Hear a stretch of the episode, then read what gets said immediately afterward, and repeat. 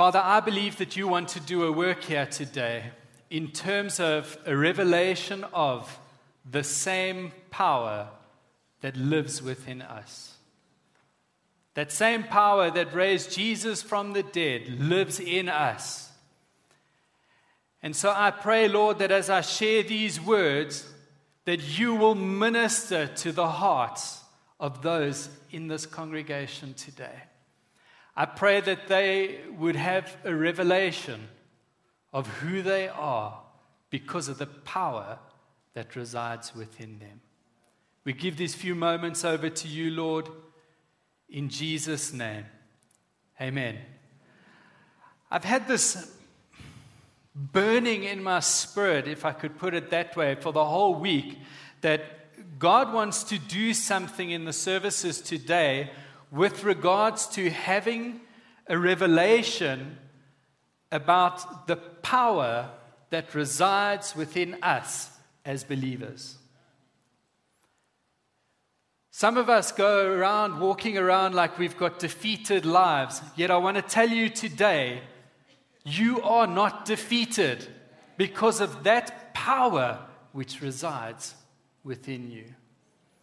And we're going to look at the word today, and as I prayed that as we go through the word and we have a look at what the Bible says about this topic, that you would have not an aha moment in your mind where you go, I understand, but that you would have a revelation that will change the very course of your thinking. So if you would take up your Bibles, please, and let's look at Ephesians 1. Our focus scripture is verse 18 through to 20, but I'd like us to start in verse 15. And what we find here in this portion of scripture is a prayer which Paul prays over the church of Ephesus. It's also a prayer which I believe is being prayed over us today as believers, as we are gathered in his name. So let's read. I'm reading from the New King James Version, starting in verse 15. Therefore I also, after I heard of your faith in the Lord Jesus and your love for all the saints, do not cease to give thanks for you, making mention of you in my prayers, that the God of our Lord Jesus Christ, the Father of glory, may give to you the spirit of wisdom and revelation in the knowledge of him, that the eyes of your understanding being enlightened, that you may know what is the hope of his calling, what are the riches of the glory of his inheritance in the saints? And here it comes in verse 19. And what is the exceeding greatness of his power toward us who believe, according to the working of his mighty power, which he worked in Christ when he raised him from the dead and seated him at his right hand in the heavenly places. So point number one, if you're taking notes, is that the eyes of your understanding being enlightened.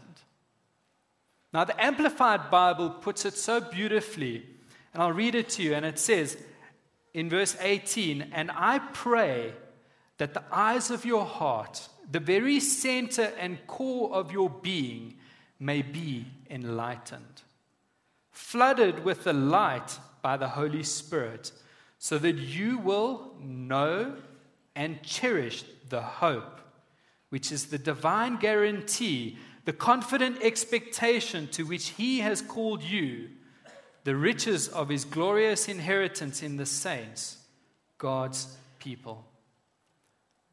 So as mentioned a little bit earlier, I believe God wants to do more than just a head understanding, but he wants your heart to be enlightened.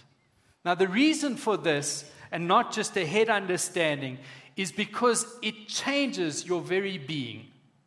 This revelation changes the way you think, the way you go about your day, how you do things, and it is a revelation that is to be cherished, guarded like a special treasure that you don't want to lose.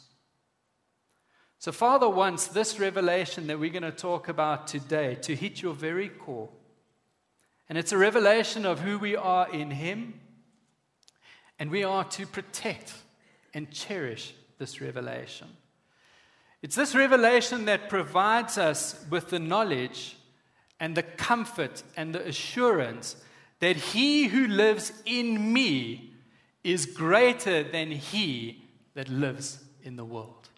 Amen? Amen. So three aspects that are revealed to us in this revelation of the knowledge of Him.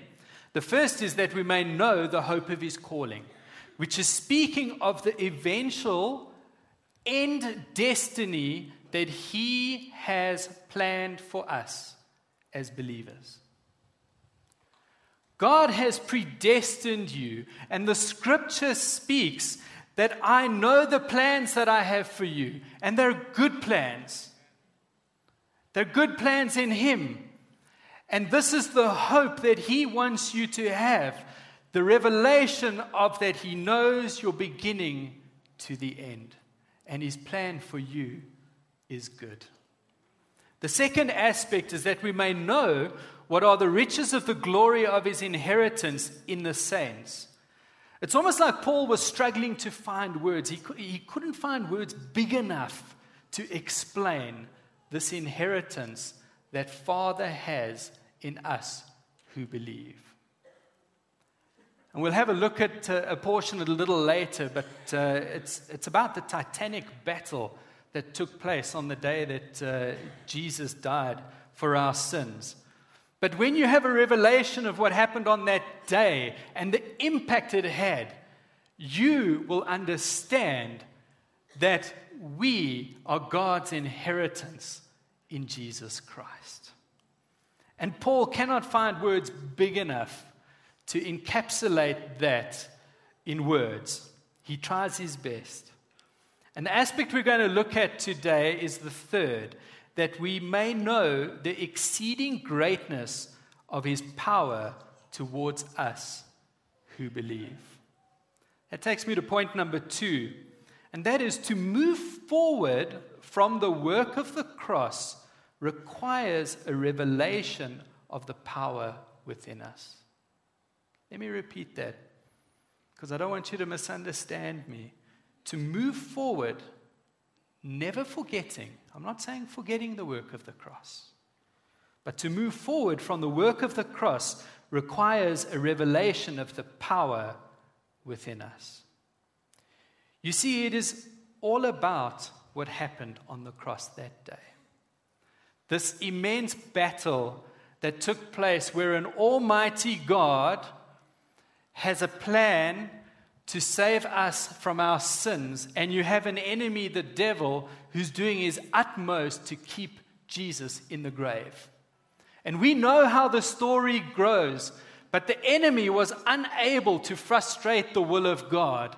And it is because of that victory that we can sit here today and worship our Lord Jesus and Savior, that we can be saved. You see, some of us, however, get stuck at the cross. We come to the revelation knowledge that Jesus Christ is our Lord and Savior. We give our hearts over to Him, and as the Bible says, we receive the seal of the Holy Spirit in that moment. But some of us do not move on from that position. And God understands. I understand also why it could be difficult. I've been there before myself. You see, we get stuck there because maybe we believe that our sin is too great, and so we are just grateful that we are saved. So we would prefer to find ourselves rooted at the cross. For some of us, maybe we find comfort staying at the foot of the cross. The realization that Jesus suffered so that we don't need to suffer, we find comfort in that knowledge, and so we remain planted at the cross. For some of us, maybe it's a fear for what might happen if we move forward from the cross. And in this regard, I want to encourage you to let God. Let God give you a revelation of what happened that day so that you can be saved. But let God provide the revelation that it was not just a life-saving moment, but it was a life-beginning moment. It is only the start. You see, Jesus is no longer on that cross. He is risen. And the only thing he wants crucified and left behind on that cross is your sin. And for the rest, he wants you to be alive to him in all aspects. Which brings me to point number 3, because this revelation comes by the Holy Spirit. And the power that resides within us, Auntie Pal mentioned it to me, it's resurrection power. It brings you to life. It moves you forward. It makes you grow. In Romans 8 verse 11, I'll read the scripture to you. It says, "But if the spirit of him who raised Jesus from the dead dwells in you, he who raised Christ from the dead will also give you life to your mortal bodies through his spirit who dwells in you." If we go back to Ephesians 1 and we look at verse 19, and it says, let's read it together. Paul is in prayer at this point. "And what is the exceeding greatness of his power?" Say with me, power. "And what is the exceeding greatness of his power towards us who believe, according to the working of his almighty power, which he worked in Christ when he raised him from the dead." You'll notice that I didn't highlight both words power in that scripture. Because when you actually go, and this is the lesson to be learned, the word power there in the original text is actually 2 different words.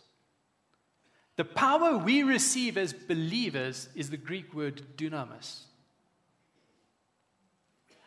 And the word that is used second in that scripture about how God performed that work is the work kratos. So if I was to paraphrase verse 19 to give it meaning in terms of what we're talking about, it would go like this: that he gives us dunamis, power, which is forceful, especially miraculous power. Ability, abundance, meaning, strength, the ability to do mighty work by his Holy Spirit through his dominion, might, power, and strength. Amen? I want to read it to you again.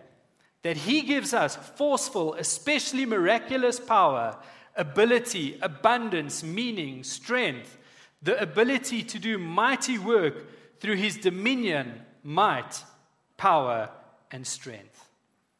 You see, the key lesson here is in the dunamis power that God has given to us by his Holy Spirit. And this is confirmed in Acts 1, verse 8, Jesus speaking, "But you shall receive dunamis power," that is forceful, especially miraculous power, ability, abundance, meaning, strength, and the ability to do mighty, wonderful work. "But you shall receive power when the Holy Spirit has come upon you." You see, and I want to close with point 4, is when you have a revelation of the power that is in you by the Holy Spirit, it is impossible for you to remain the same. It is impossible. I believe if you understand it and you keep it in your mind, well, it's in your head. But once you have a revelation of the power that is in you by the Holy Spirit, it is impossible for you to remain the same. And as the communion team gets ready to serve us, some aspects that make us never to be the same again with the revelation of the power that lives in us. And there's lots, but I want to just touch on a few. The first is that if you have a revelation of the power that resides in you by the Holy Spirit, you will never want to go back to your old life. Never. Because you're dead to sin and alive to Christ, and it is rooted in your spirit. Another thing that you will have if you have a revelation of the power, that resides within you, is assurance of salvation. You'll be too busy looking forward in Him to bother to look behind. You will have assurance of salvation. With the revelation of the power living within you, you will live a life of victory. Victory over sin, sickness, and fear of the grave.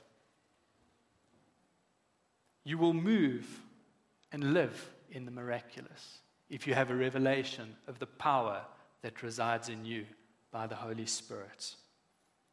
You will move from infancy to maturity in Christ if you have a revelation of the power that resides in you by the Holy Spirit. And when you have a revelation of the power that resides in you, you will be a witness, because nobody will be able to avoid recognizing the power of God on your life. So I want to pray a prayer before we share communion. And it's a general prayer that I want to pray over us. But if I may, I actually want to pray the scripture over us. So will you close your eyes and turn your hearts towards heaven and focus on the Lord for a moment as He does a work in us today. And so, Father, I pray that you will give us a spirit of wisdom and knowledge in the revelation of you. That the eyes of our understanding will be enlightened, that we will have a revelation that changes the very way we are, that we'll never be the same, so that we may know the hope of your calling, that we may know the riches and glory of your inheritance in us, your people, because we believe in you. You paid such a price. And Lord, that we would have a revelation of your power towards us as believers. May we never be the same again. May we never stand still, but continue to grow and move forward in you, because we have this revelation in our hearts. That very same power that raised Jesus from the dead lives in us today, in Jesus' name.